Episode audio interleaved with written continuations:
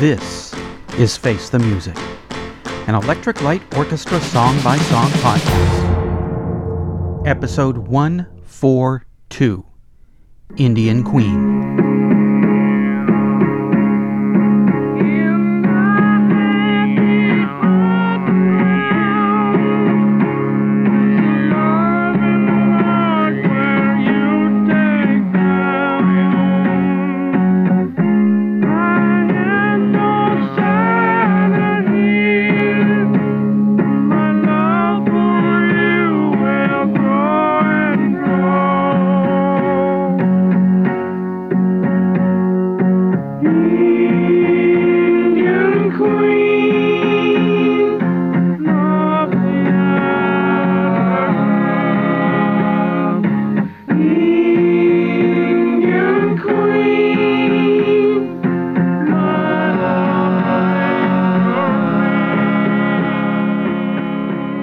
What's that song all about? Indian Queen was a home demo recorded in nineteen seventy-three. It was released in November two thousand as the forty-ninth track on the Flashback box set, seventeenth song on disc three. In the press kit for Flashback in October two thousand, Jeff Lynne wrote, "Just a little demo, but it's got something plaintive about it that people have asked me about it sometimes. Whatever happened to that Indian Queen? And I found it in me box of tricks, and there it was. I had a bit of spare time at the end of a session in seventy-three, and I just banged it down quickly, and it was really rough, but it gives you the idea of what the song is." A full version of the song is recorded by the Lynne-produced group Sight and Sound on September eighteenth, nineteen seventy-four. "How would you like a little necklace that formerly belonged to the Tsarina of Russia?" "Me want Cadillac sedan." "She's been off the reservation." I'm Eric Paul Johnson. And I'm Eric Winsenson. And when I looked at the back cover of Flashback, when it came out, although I wasn't able to get it till about February or March when I had the spare cash to do that, I saw that Indian Queen demo was on it. And I thought, well, that's great. That's really good. I'm glad to hear that. Well, I'm glad to see that. Because about a year earlier, early in two thousand, I had discovered Napster, and I just thought, hey, maybe I'll find some rare E L O stuff that wasn't released in this country or hard to find, all that kind of stuff. And I did, and of course coming up with E L O rarities like Blinded by the Light and Love is Like Oxygen and Joy.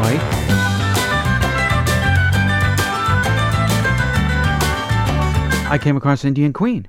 I downloaded it, and it was E L O. I recognized Jeff Lynne's voice and the style, and yeah, That's that's an E L O song. My copy that I got from Napster sounds like it was recorded off a set that was copied off another cassette that was taped off an eight-track that was recorded off the radio, and that eight-track spent a lot of time on top of someone's dashboard and probably played a lot while they were driving around. So it sounded really, really bad. Oh.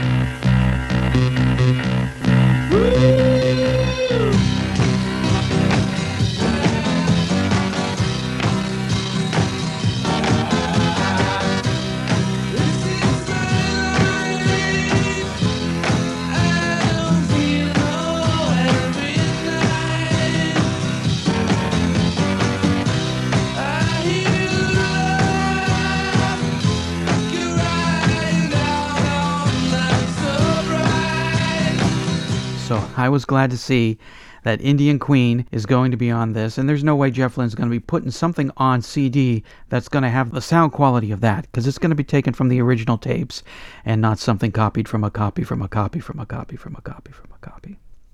And then I got it, and I listened to it, and I was disappointed. This isn't a finished version. This is a home demo. So as for the home demo, I like it fine. It's kind of creepy. Not really in a bad way, sort of like a disembodied recording coming over from a different astral plane. Jeff's voice is kind of spooky, and you get the backing vocals, which almost sound like a disembodied ghost choir coming in over it, and just that guitar. The whole thing sounds sort of ghostly. For a demo, that's what it is. It's a, a little home demo that he recorded himself, and fortunately it's short, because I really don't think we need to hear more than that to get a vibe of what Jeff was thinking about with the early version of Indian Queen. Well, saying that the Beatles were able to do more with less. I know it was the joke at the time of the next Beatles song was going to be just John's answering machine. Oh, that's the reunited Beatles. Yeah, yeah. Exactly. I forgot about that. Yeah, the new Beatles song for Anthology was basically John recording into a cassette recorder and everybody else playing around it. So, hey, since Jeff Lynne produced that, he probably could have done quite a bit with this.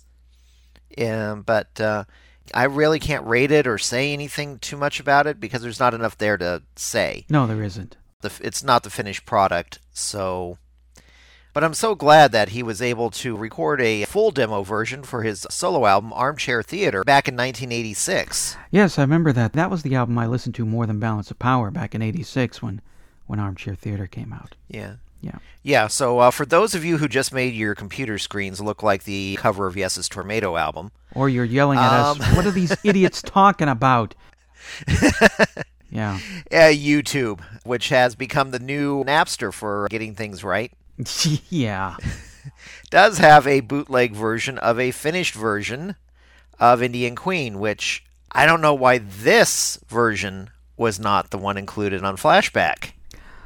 I thought that for twenty years until I researched this song for this episode. And it turns out this is not by the Electric Light Orchestra, which is probably why it did not wind up on the Electric Light Orchestra box set. Um, well, neither is the demo. Well, the demo was technically. Jeff, well, tech, uh, it's just, it's Jeff, just Lynne. Jeff Lynne. Yeah, at home. Yeah, but the finished version was done by the band Sight and Sound. Jeff Lynne had a lot to do with that, at least that song for that band. Wrote it, produced it, he sang it. Obviously, some Jeff Lynne Beatles influence. I'm definitely hearing "Please Please Me" and and the build up to the chorus again, which is something he did on Balance of Power. But I can't remember which song it was. But it's there. Come on, come on, come on, come on. Come on, come on, come on, come on. He also snagged their bass player and had him join the band. Kelly Groucutt played bass for Sight and Sound, and this was recorded September seventy-four, so either right around or just before El Dorado came out. And since Mike D'Albuquerque left, I guess Jeff Lynne liked the cut of Kelly's jib and took him from that band and made him part of E L O. So I'm thinking that's why it wasn't on Flashback, because it's it wasn't recorded by Electric Light Orchestra. There are probably hassles to go through to get it and put it on Flashback. Possibly, but I've got a lot of box sets of artists where they have songs on there from their previous bands. Mm-hmm. For instance, Alice Cooper has all of his Spider stuff and Nas stuff and everything on his box set. And Aerosmith, they have the original single that Steven Tyler was on in the band he was in before Aerosmith.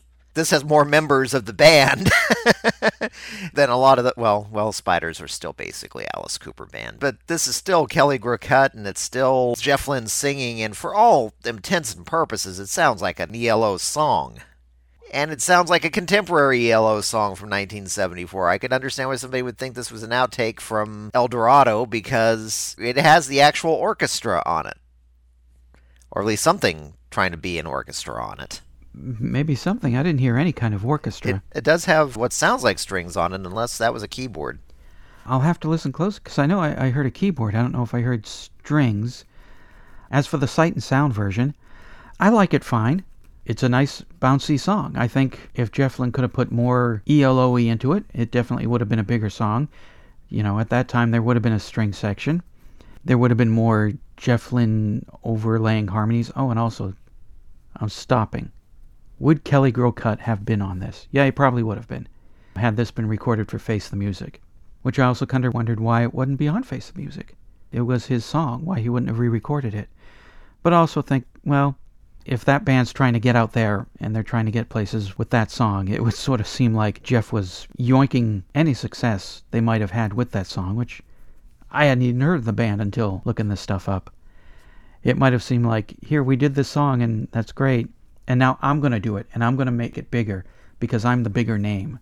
Yeah, well, even though they say this is a completed version, it still sounds like a demo version to me. Not a demo version like I turned on the Radio Shack cassette recorder, but a demo version, as in there's still a little bit of production work left to be done on this. And somebody was still fiddling around in the studio and having a little bit of fun rather than doing a serious take of the song. Yeah, no, it definitely sounds like there's more that could have been added.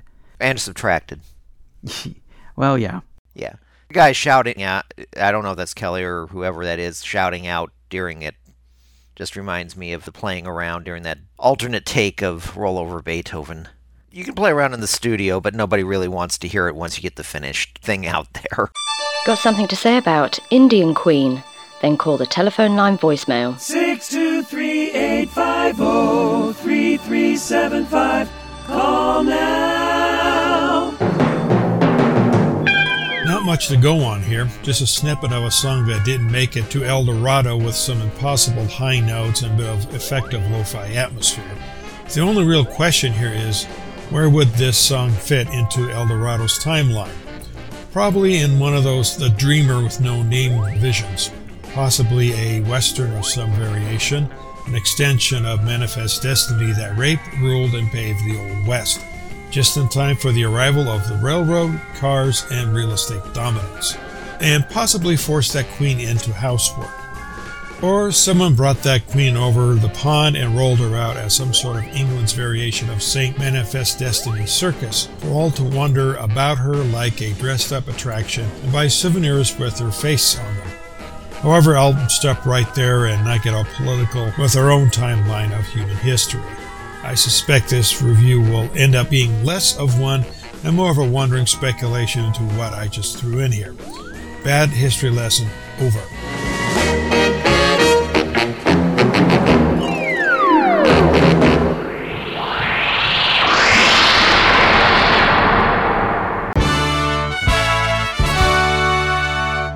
Great moments in Electric Light Orchestra history. Now, we're up to the current hit by the band who hold first place in a category they'd probably rather not be in. It's the category of most top forty hits for a group without hitting number one. Here are the top three such groups. In third place is an English band, a supergroup who have long been one of the biggest concert attractions in rock. They've had sixteen top forty hits without hitting number one. Songs like Magic Bus, Pinball Wizard, and You Better You Bet, they're The Who.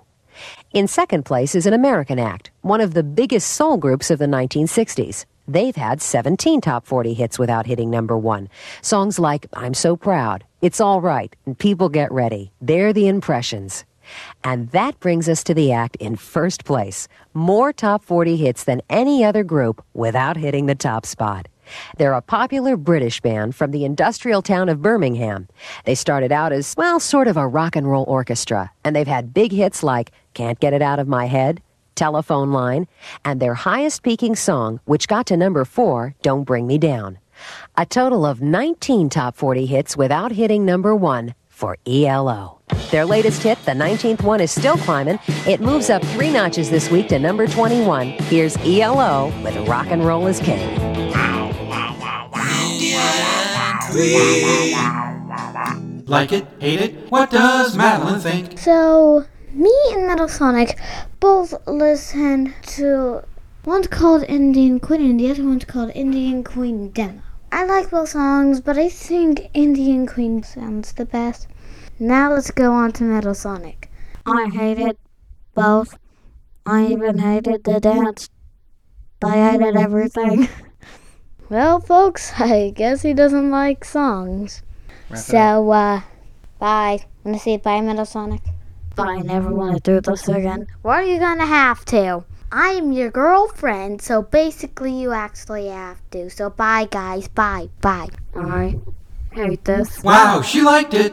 Face the Music, an Electric Light Orchestra song-by-song podcast, is a production of Radio Trolla Entertainment, Assorted Deli Meets Amalgamated. You can contact us by voicemail at six two three, eight five zero, three three seven five or email us at elofmtmpodcast at gmail dot com. Keep up to date on the show by joining our Facebook group and spread the word by sharing the link or giving us a quick rating on iTunes. You can financially support the podcast at patreon.com slash elopod. Next week, episode one forty-three, Love Changes All.